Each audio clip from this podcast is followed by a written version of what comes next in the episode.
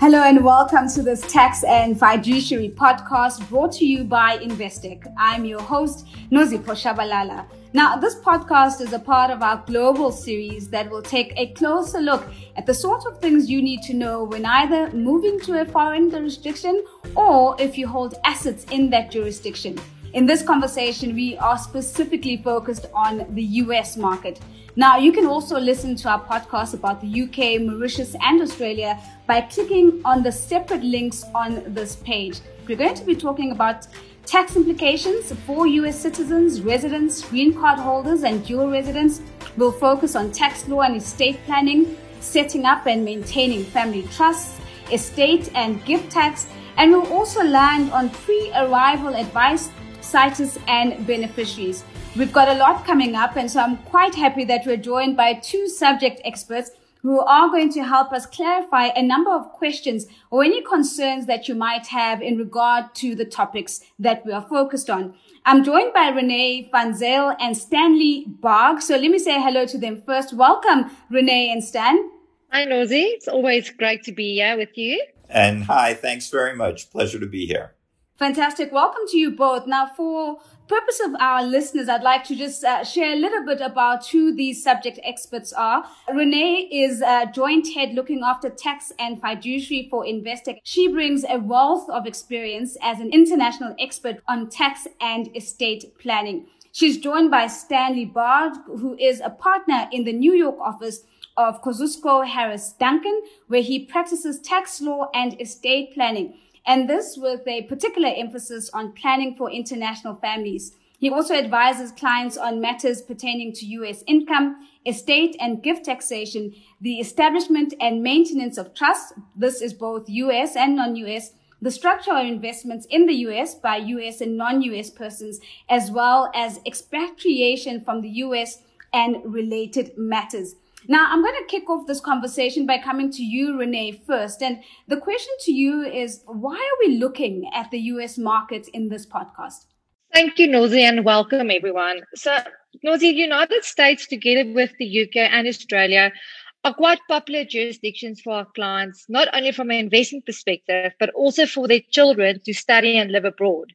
You know, we often refer to our clients as global citizens of the world, as they often than not have beneficiaries residing abroad and they have assets situated offshore.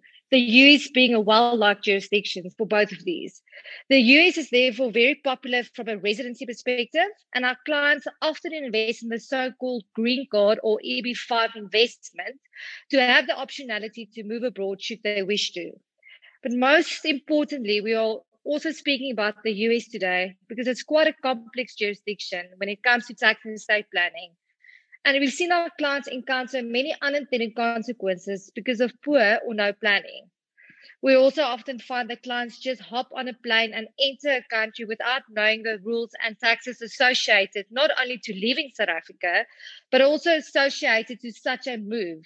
And I guess, Nozi, that's why we're here today, speaking to one of our experts in the US, Stan, to help us and our clients navigate through the US complexities. And that's a beautiful way of leading into you, Stan, where Renee is highlighting the complexity of the specific jurisdiction. And so let's get into US citizenship and residence, Stan. Under what conditions will the US look to tax individuals? Sure, thanks very much. In the US, the, the tax rates aren't necessarily the most intrusive part of the tax system. Frequently, it's just because of the number of people that become subject to US tax, sometimes without necessarily realizing the extent to, to which they could become subject to tax in the US on their worldwide income. And there's frequently, even if they're paying South African tax or tax in some other country, there's some things that are subject to tax in the US or information return filings that are required that could have significant tax consequences in the US, even though the individuals may not be taxable in their home countries. So looking at basically who is regarded as subject to tax on their worldwide income from an income tax perspective, First, it's U.S. citizens. That is, anyone who's a citizen of the United States is automatically subject to U.S. tax on their worldwide income. And we frequently run into people who were born in the United States and therefore are U.S. citizens, even though they never spent any significant time living in the United States. And in some instances, one may even be regarded as a citizen of the U.S. because their parents may be U.S. citizens. And so even if they weren't born in the United States, they could be regarded as U.S. citizens.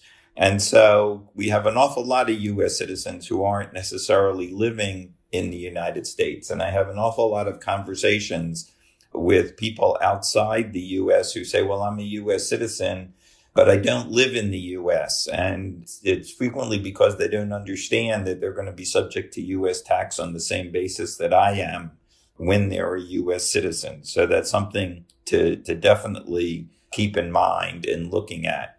Secondly, if you're a green card holder and a green card, if one has a green card if they're a lawful permanent resident of the United States. And if you have a green card, you are automatically also subject to U.S. tax on your worldwide income. Now, there's sometimes some relief that may be available under the tax treaty between the U.S. and South Africa, if the person's also a resident of South Africa for tax purposes, or some other country with which the U.S. has a treaty. But again, I frequently run into circumstances where people just don't realize this. They apply for green cards and treat it as if they've won the lottery which I can understand that there's a lot of good things about being entitled to permanent residence in the in the United States, but there's some burdens that come with that and some obligations that come with that, including the fact that you are, as a green card holder, subject to U.S. tax. And so we'll we'll talk about some of the exceptions and such, but again, green card holders are regarded automatically as residents for income tax purposes. The third category is our substantial presence test. And that's basically based on 180 people who spend 183 days or more in a year in the United States. And what's important to remember with regard to the substantial presence test is that you actually, for each year, and it's looked at on a calendar year basis.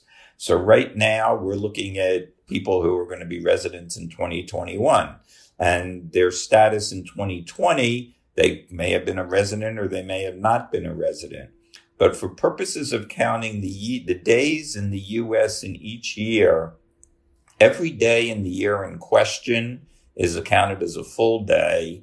Every day in the U.S. in the immediate preceding year is a third of a day and every day in the second preceding year is a sixth of a day. So that if somebody wants to know if they're going to be a U.S. resident in 2021, you have to add the number of days you spend in the U.S. in 2021, a third of the days you were in the U.S. in 2020, and a sixth of the days you were in the U.S. in 2019. And so it's a rolling calculation that has to be done in each year to figure if one is a resident of the U.S. And sometimes people will come and they know 108, they know about the 183 days, but they don't realize you have to look at the prior two years as well. So that's another area where people can become subject to U.S. tax with, without knowing. There are some exceptions that apply from this rule. Again, there can be treaty relief that applies in some circumstances, which again, we'll, we'll talk about in a bit. But there are also certain categories of persons that their days don't count, such as students. If you're in the U.S. as a student, your days don't count. And so we do have a lot of people coming in on a student basis who then aren't regarded as residents of the U.S. And for 2020, we actually had a rule for people that were stuck in the U.S. to exclude certain days that some people may find relevant, but that's the other way people can become uh, residents of the U.S. As I say, there are some exceptions. There's students for medical conditions, but they, they're, they're pretty limited. For example, the one for medical conditions generally only applies for a medical condition that arises while you're in the United States. If you come in for medical treatment for a pre-existing condition, then your days can't count. So it could be pretty limited. Stan, I think that's a fantastic answer. I think what you've done is lifted some of the complexities that Renee was speaking about. You've demystified some assumptions and certainly on the question of relevance and the travel restrictions that one saw on the back of COVID-19. Really interesting insights there. And suppose, Renee, that, you know, if we then ask the question, does it mean that individuals will be taxed in the US, even if they are living in South Africa, but they do have a green card? Would this not open them up to double tax? Thank you, Nozi. I often tell Stan when we have client meetings that winning the green card lottery is a bit of a double edged sword. You're not sure whether you've won the lottery or whether it's a, a good thing or whether it's a bad thing. And I think, firstly, South African tax residency will be determined by our rules and in terms of our legislation and our tax residency tests. And the US residency, in the same token, will be determined in terms of their rules and their tests. So, in circumstances where you are resident under the South African domestic law and the US domestic law, you are entitled to claim treaty relief in terms of the South African US treaty.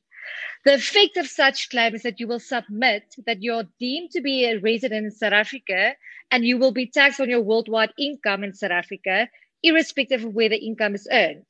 Furthermore, you will be regarded as a non resident for taxation purposes in the United States on income earned in the US. So the complexity from our side comes in where it's generally not advised that the SA US treaty should be used to support the claim that you're not regarded as a resident for United tax purposes. Because claiming the treaty relief would imply that you are not resident in the United States, which potentially conflicts with the United States permanent resident status, and you will likely place your green card in jeopardy. You know, we, we often say that we don't want our clients to discover that the light at the end of the tunnel is the headlight of an oncoming train. So I think we we often speak to Stan on this issue, given the fact that if you do claim treaty relief, that you you may place your green card at risk, um, and therefore it's imperative that you that you obtain proper advice from a in from a in country or in country advice in the US because as you can see it can become quite complex depending on your intention and your personal circumstances.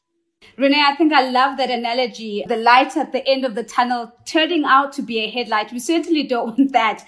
But Stan, you already touched on exceptions in your earlier answer. And I would imagine that there might be some exceptions here as we talk about double tax. Um, would you want to come in here um, and just let us know whether there, there are instances where there might be exceptions to what Renee has just shared with us? Sure. Yeah. Let me like let me speak from the standpoint of the headlight that, that you're going to see. We will frequently speak with clients who have green cards or meet the substantial presence test in the U.S. And as I was saying, they are regarded as residents of the U.S. for income tax purposes if they meet the tests. And having a green card is just if you have it. But there is the treaty, as Renee says. And if you go through the tests in the treaty and you can demonstrate that your ties are closer to South Africa than to the United States under the specific tests that are set forth in the treaty, you are entitled to take advantage of this treaty for U.S. purposes. But as Renee says, that's sort of a fine answer from a tax point of view. But immigration lawyers always get very upset with me when I tell them that their clients that they fought hard for their green cards for are going to file a non-resident tax return in the United States. And this tends to be sort of an ongoing battle because it's frequently the best answer from an income tax point of view, but not necessarily the best answer from an immigration point of view in the United States, particularly if the people think they want to become citizens at some point in the future.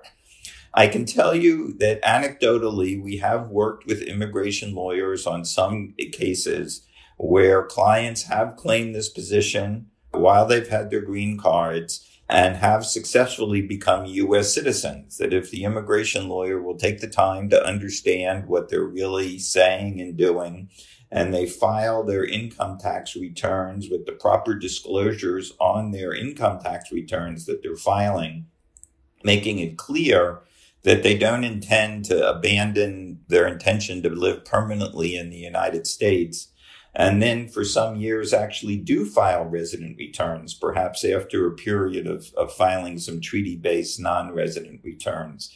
We have gotten successful results for those clients who have actually done it. So I wouldn't discount it. And for many clients, particularly those who haven't had the opportunity to really get their affairs in order before they get their green cards, it's useful to do and uh, certainly something to put on the table to consider. A couple of things I'll just mention quickly. These same concerns do not apply to substantial presence residents. It's only once you have a green card that you're worried about this. The other thing is that citizens cannot take advantage of these provisions so that if you're a citizen, you're out of luck under the treaty. You're automatically regarded as a U.S. resident so, so that you can't do it. And the other thing is, even without the treaty, we do give a tax credit available for uh, taxes paid in another country on on that income. So if you're paying tax on U.S. income that's also subject to tax in South Africa, we will give a credit for the tax paid in South Africa, even outside of the treaty, which can sometimes be useful although sometimes can get complicated, particularly when there's trusts around, because sometimes there's different parties who are regarded as the taxable party or different types of income get taxed. So it, it's certainly not a perfect result, but it is something to keep in mind as well. Absolutely. So you've put quite a number of issues on the table, Stan. What I would like us to do is maybe in addition to this, put some practical examples on the table. If you are a US person, how does income tax work exactly? And if you could um, explain it to us in layman's terms as practically as you can. Sure. It, it is a complicated system. There's no question about it. And some of that is tied to the fact that, that we are a federal system of government, of course, remember, so that at the first level, we're talking primarily about the U.S. federal income tax. But please remember that there are also state taxes that can apply depending on if one is living in the U.S. in a particular state and in a particular municipality. In New York, we have New York state taxes as well as New York City taxes that apply in addition to the federal tax. And some states like California, the local taxes can be quite significant in particular. So we really need to look out for that. But basically, if you're subject to tax on your worldwide income, and certainly under the federal system, then they look at what your income is under U.S. principles from business or investment activities all around the world. And as I had mentioned previously, there are circumstances where some things may be subject to tax in the U.S. that aren't subject to tax in one's home country. For example, in certain countries, the sale of one's principal residence is not subject to tax. But in the U.S., it is. So, as I said, as our rates may not be particularly high, the things that are subject to tax can be quite onerous. In addition, there are certain investments which can be subject to punitive tax rates in the US that may not be taxable in South Africa or others' home country they live in. In particular, we run into this a lot with respect to companies that hold investments that are regarded as favorable investments, perhaps from a South African perspective, but from a U.S. perspective, the U.S. insists on collecting tax on those investments on a current basis. And that can make it very difficult for people to actually compute the income that is subject to tax in the United States. Some of those investments are referred to as PFICs, which stand for passive foreign investment companies and can lead to great complexity in how one's tax is computed from the U.S. side. So all of those things are, are things that we need to look out for in computing one's US tax at the end of the day. We often say that an investment in a structure that makes sense from a South African perspective, you should do the complete opposite in the US. So that's why we can't reiterate enough that clients actually obtain advice and pre-planning before they enter the US because often than not we have to collapse investments and structures to make sure from a US income perspective you know the juice is worth the squeeze and that the investment and the structure still makes sense Uh, that sounds like very wise advice, Renee. I must say, although I can't see Stan, I would imagine that he might have taken that a little bit uh, as a jab. Let me stay with you, Renee, because, you know, Stan uh, started to talk to us around the realities of your worldwide income. And I want to go to the reality of worldwide families. So there's the reality, of course, that there are US beneficiaries of offshore and South African trusts. Simply put, um, what happens when one has children living in the US and yet they're making distributions to them from their trust? How does that play out?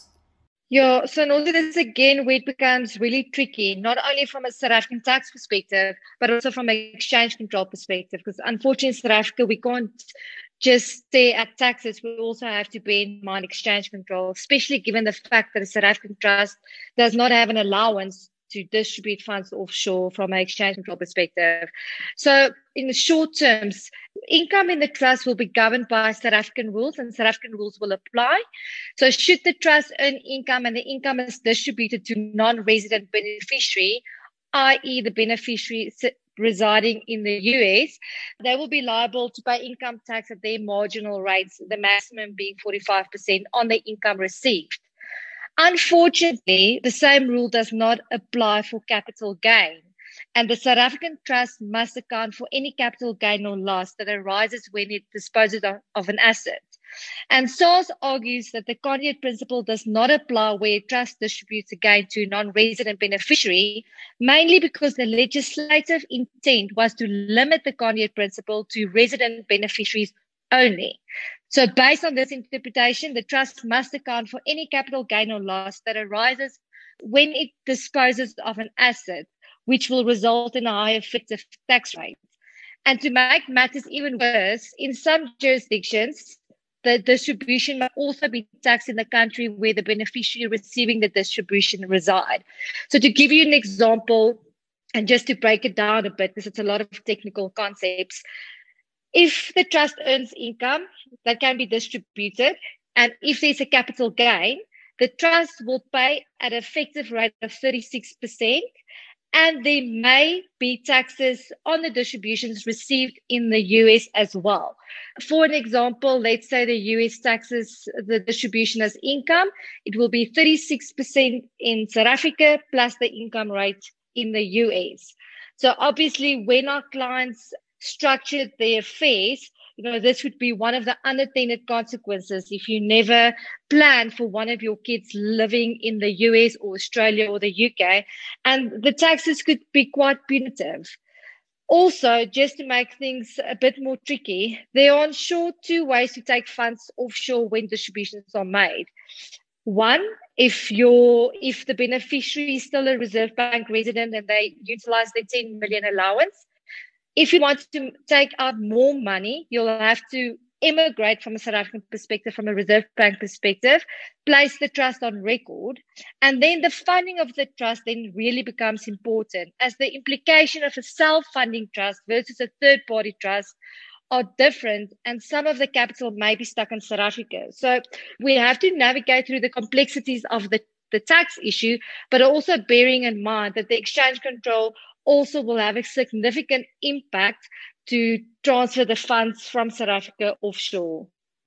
Renee, I think that's incredibly helpful. And Stan, I want to bring your voice in here. Though Renee has already touched on some of the challenges, I want to maybe tap into the possibility of more challenges, specifically uh, to ask you the question whether there might be a problem um, that, or do problems only arise when distributions are made, or could there be a liability by virtue of simply being a beneficiary? If you could uh, shed more light on that.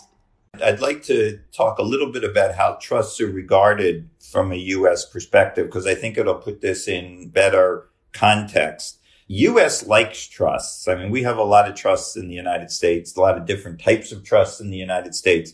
And pretty much, uh, as opposed to in some countries now where trusts may be regarded as being tax avoidance issues from a U.S. perspective, it's not particularly a problem to have a trust. But it depends on what type of trust, and that can make a huge difference on how it's taxed from a U.S. tax perspective.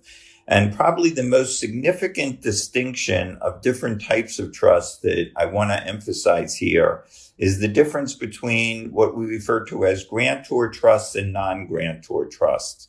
If a trust is a grantor trust, that means the grantor, that's the one who set up the trust, has retained a certain degree of control over the trust that for U.S. tax purposes, that person is regarded as the owner.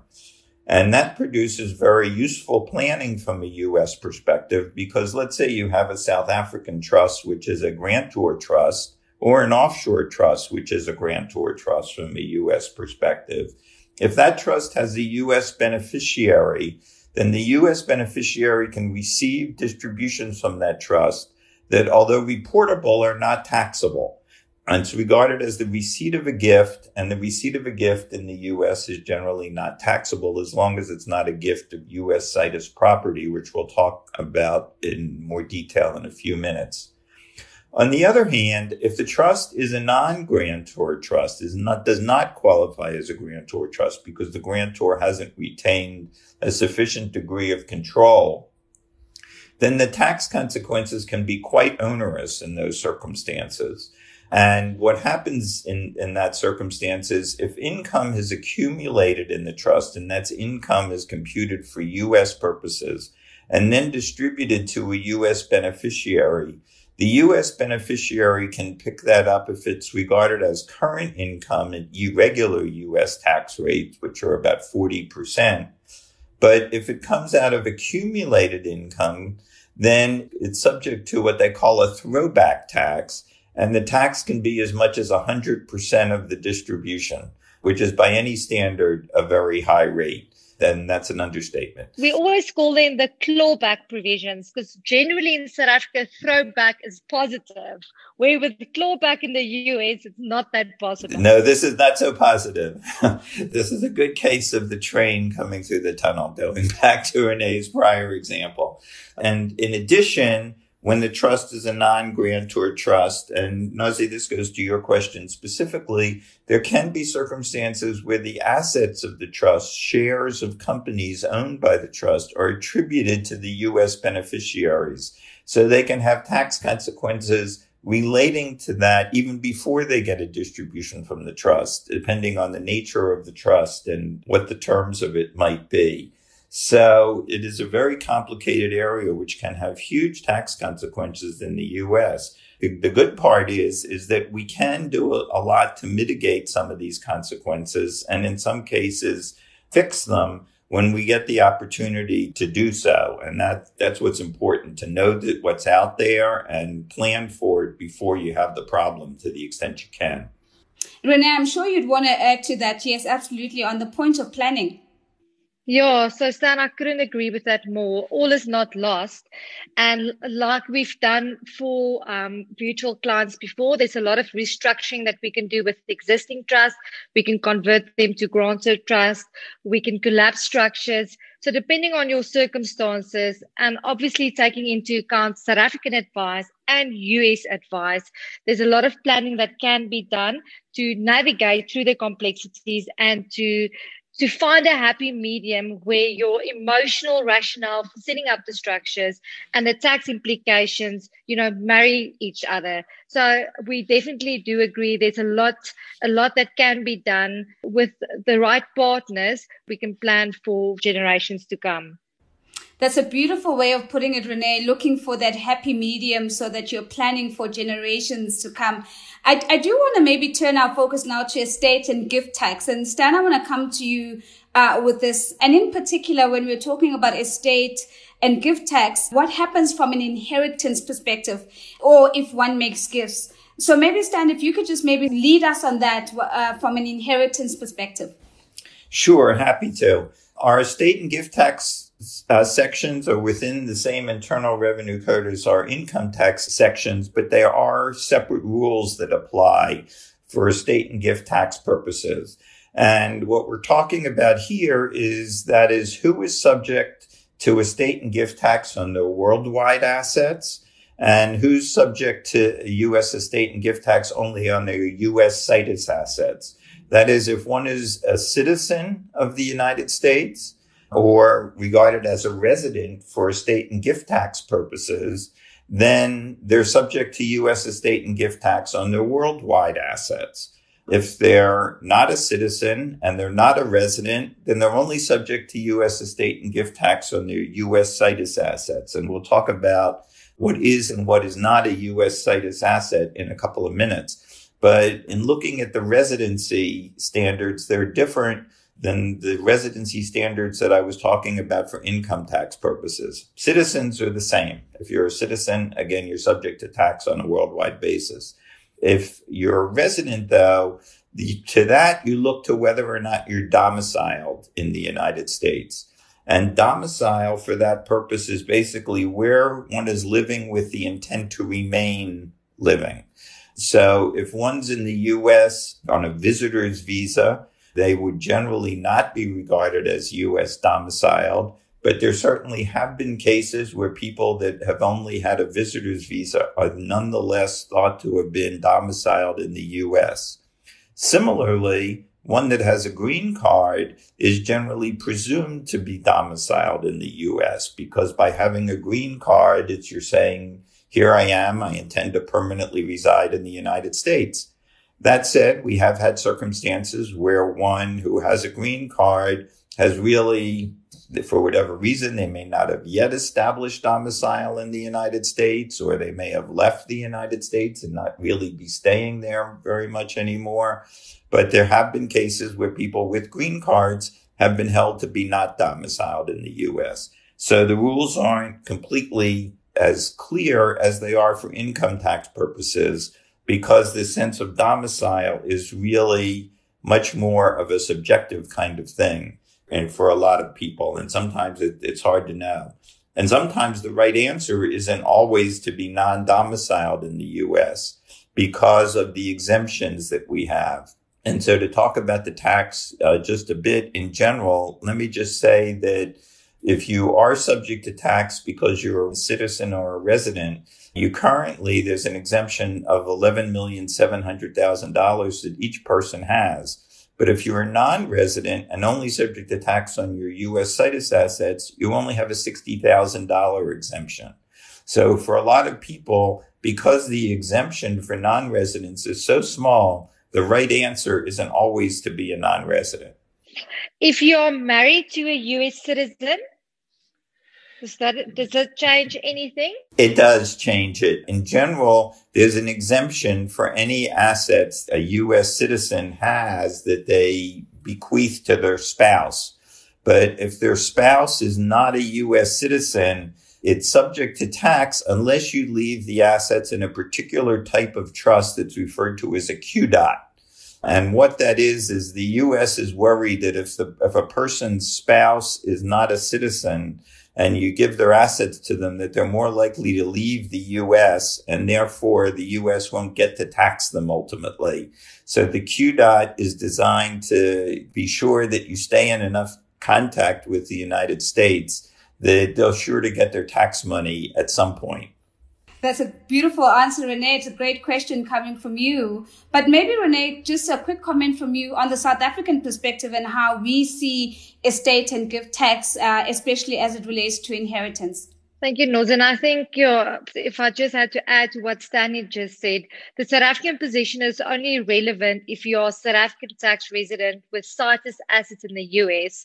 And it's important to note that your position may differ depending on your status in the US. So, like Stanley just said, if you've got a green card or you citizen or you're or you domiciled, then um, the following may not be applicable. So, for most of our clients with no green card, with no links to the US. They live in South Africa, but they do have, we call them situs assets in the US. And situs is just Latin for positional site. So it's commonly known in South Africa. When you pass away, we levy this uh, deceased estate tax called estate duty.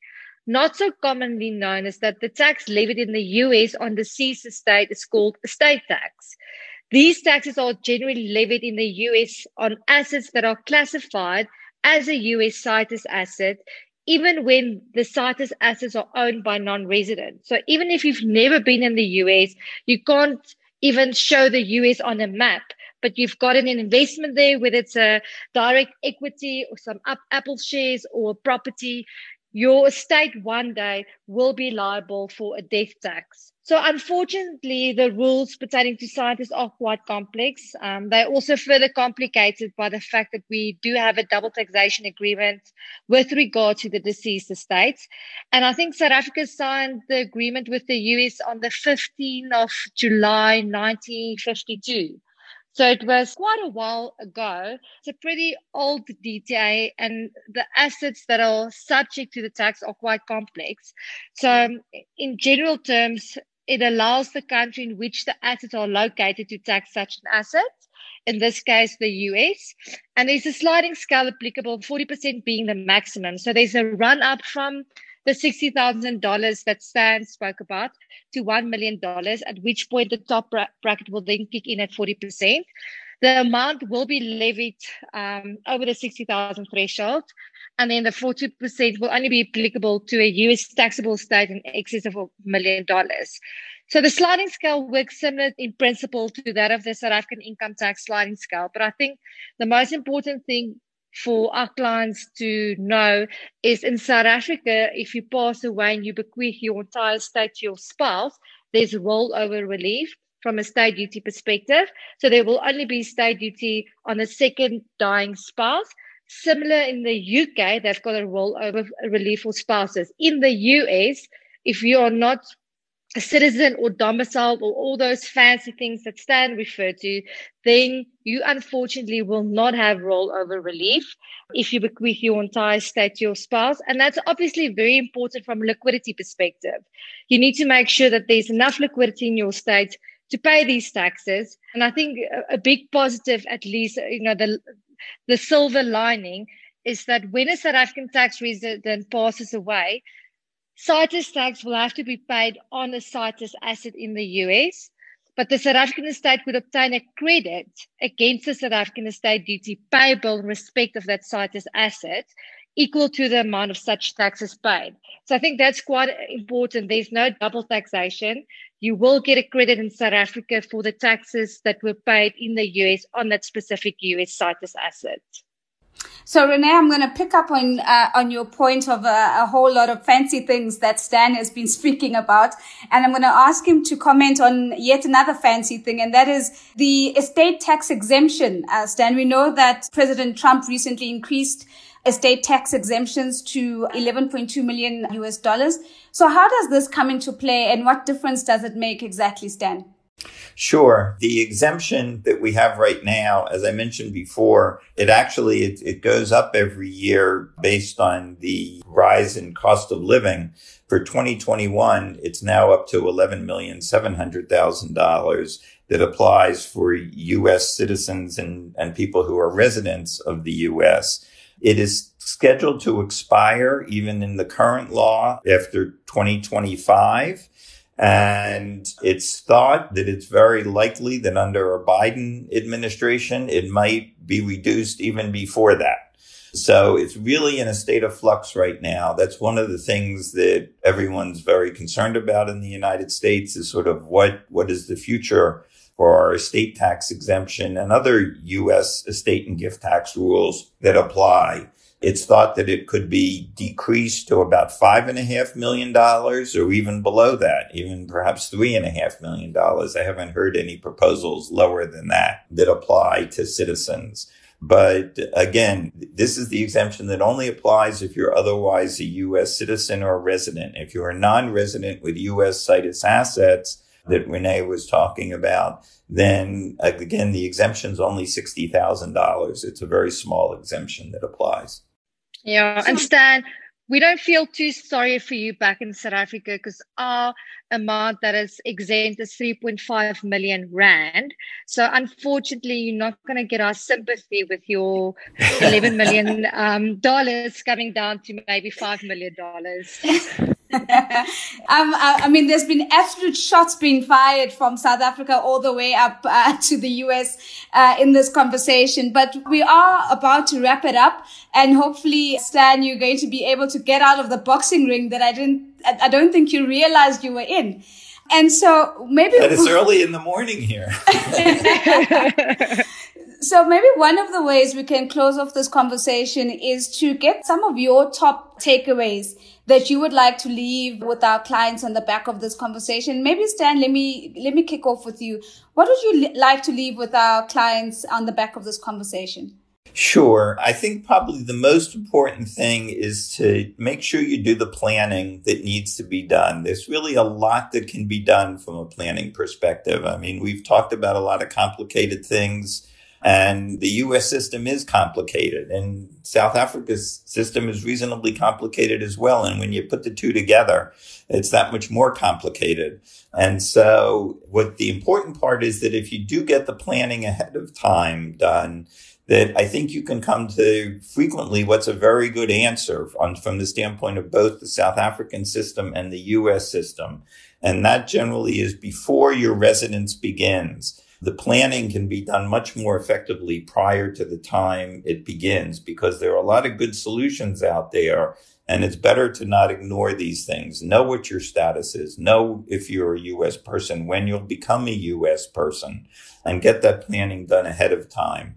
And the fact that we're likely to see changes coming up in the next year or so with a new administration, particularly now that we know we have a Democratic Congress as well for the next couple of years. I think that it's very likely that we could see some changes coming up. So we need to keep our eye on that as well. Fantastic. Renee, your top takeaways?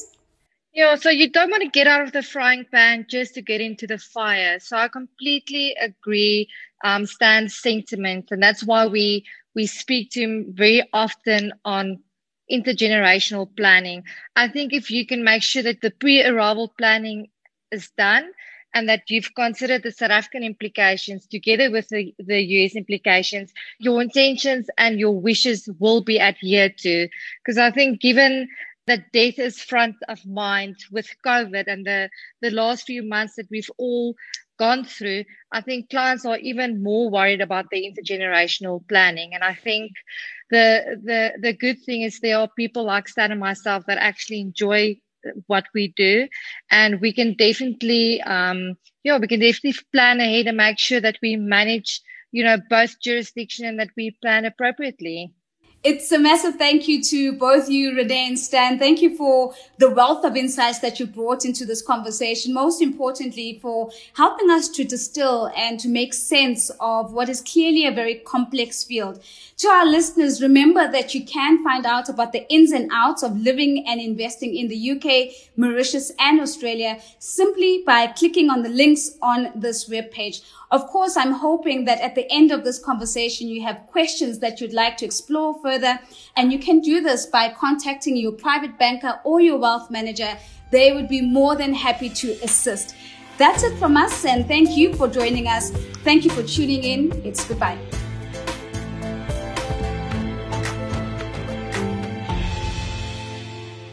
No two families are the same. And so we encourage you strongly to get in touch with your private banker or your wealth manager to take forward the conversations that have come out of this podcast.